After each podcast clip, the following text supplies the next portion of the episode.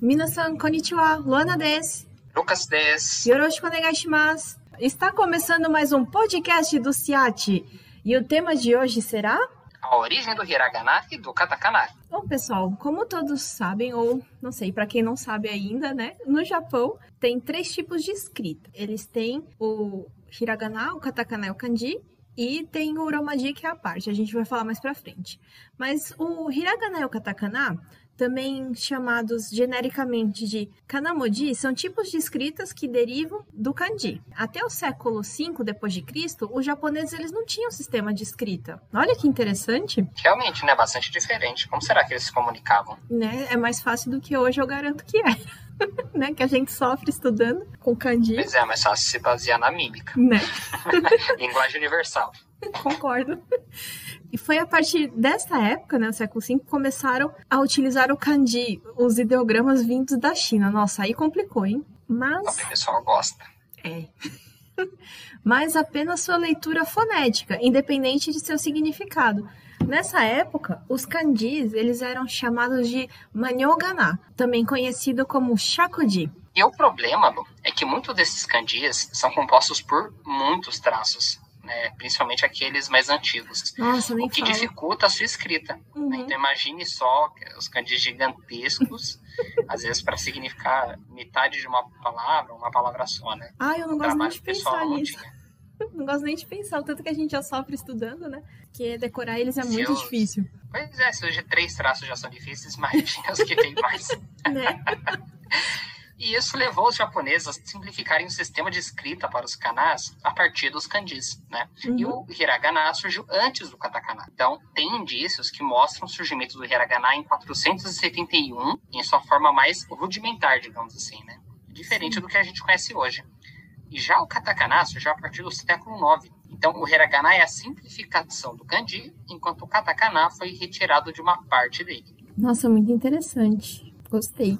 E o hiragana, ele é mais arredondado, enquanto o katakana tem um formato bem mais angular. Os dois são considerados silabogramas, ou seja, são notações ou sinais de escrita silábica. Cada hiragana e katakana representam uma sílaba que representam um som do idioma japonês. Por exemplo, tem o A, né? É A, K, Satana, vai seguindo, né? Eles são as sílabas. E só tem alguns que representam três letras, né? Tipo o Tsu, né? TSU. É, só o Tsu, e o Shi, né? SHI. Isso mesmo. Então, pessoal, é, na verdade, acho que muitos até mesmo confundem o Shi e o Tsu no katakana. Ai, pesadelo. Então, para quem não entende ali, não consegue imaginar um sorrisinho para direita ou para esquerda ali, com os olhinhos, vai ter dificuldade. Ai, eu, eu não consigo. Eu não consigo ver isso direito até hoje, que às vezes eu erro. Dependendo da fonte que tá usando, eu confundo muito o Tsu e o Shi. Aí você lê e pensa, nossa, isso não faz sentido nenhum. O que, que é isso que tá escrito aqui? Exatamente. Então, às vezes a gente até consegue ler, só que na hora de escrever acaba escrevendo errado. Uhum. Às vezes ali por, por uma besteira. É. Mas assim, o idioma japonês atual possui quatro tipos de escrita. Então tem o kanji, como você mencionou, hiragana, o katakana e o uromaji. O kanji ele é usado por vocabulário, escrever substantivos, adjetivos, verbos, informações rápidas e bem visuais.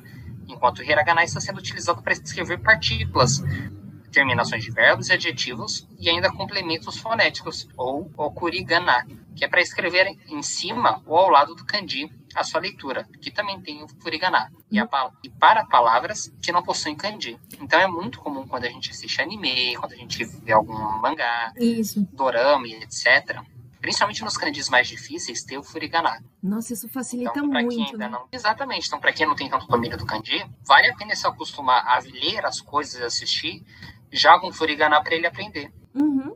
Nossa, é muito bom.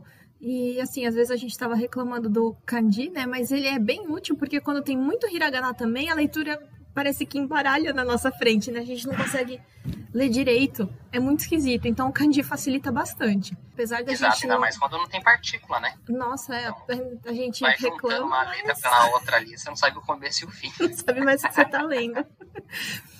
E o hiragana, né, ele é utilizado para escrever palavras japonesas. O katakana para palavras estrangeiras, para onomatopeias, alguns nomes de animais, plantas, ou até mesmo para dar ênfase a palavras japonesas. E o romaji é o alfabeto romano e os japoneses utilizam para romanizar a sua escrita. Nossa, isso do katakana, eu lembrei que tem umas coisinhas, tipo, eu acho bonitinho, brilhante, é kirakira, né? Fofo. Ah, bem kawaii. E referente também ao katakana, é muito comum nós escrevermos palavras estrangeiras utilizando o katakana e também tem algumas palavras em japonês que se utilizam o katakana. Né? Então, para quem está aprendendo o idioma japonês, não tem como fugir uh -uh. do katakana, que acredito que muitos prefiram o hiragana. Né? Eu sou uma dessas pessoas. Eu prefiro o hiragana, muito mais. Sim, mas com certeza, pessoal, aprender kanji facilita muito a sua vida. Sim. Principalmente se você pretende ir para o Japão ou quer ler mangás, né? Ter conhecimento do kanji é primordial. Sim, com certeza. Bom, pessoal, e essa foi a primeira parte, né, da história do hiragana e katakana. E no próximo podcast sobre esse tema a gente vai voltar com curiosidades para vocês. Agradecemos a todos pela atenção e tenham todos uma ótima tarde. Até, pessoal. Tchau, Até. tchau. Tchau, pessoal.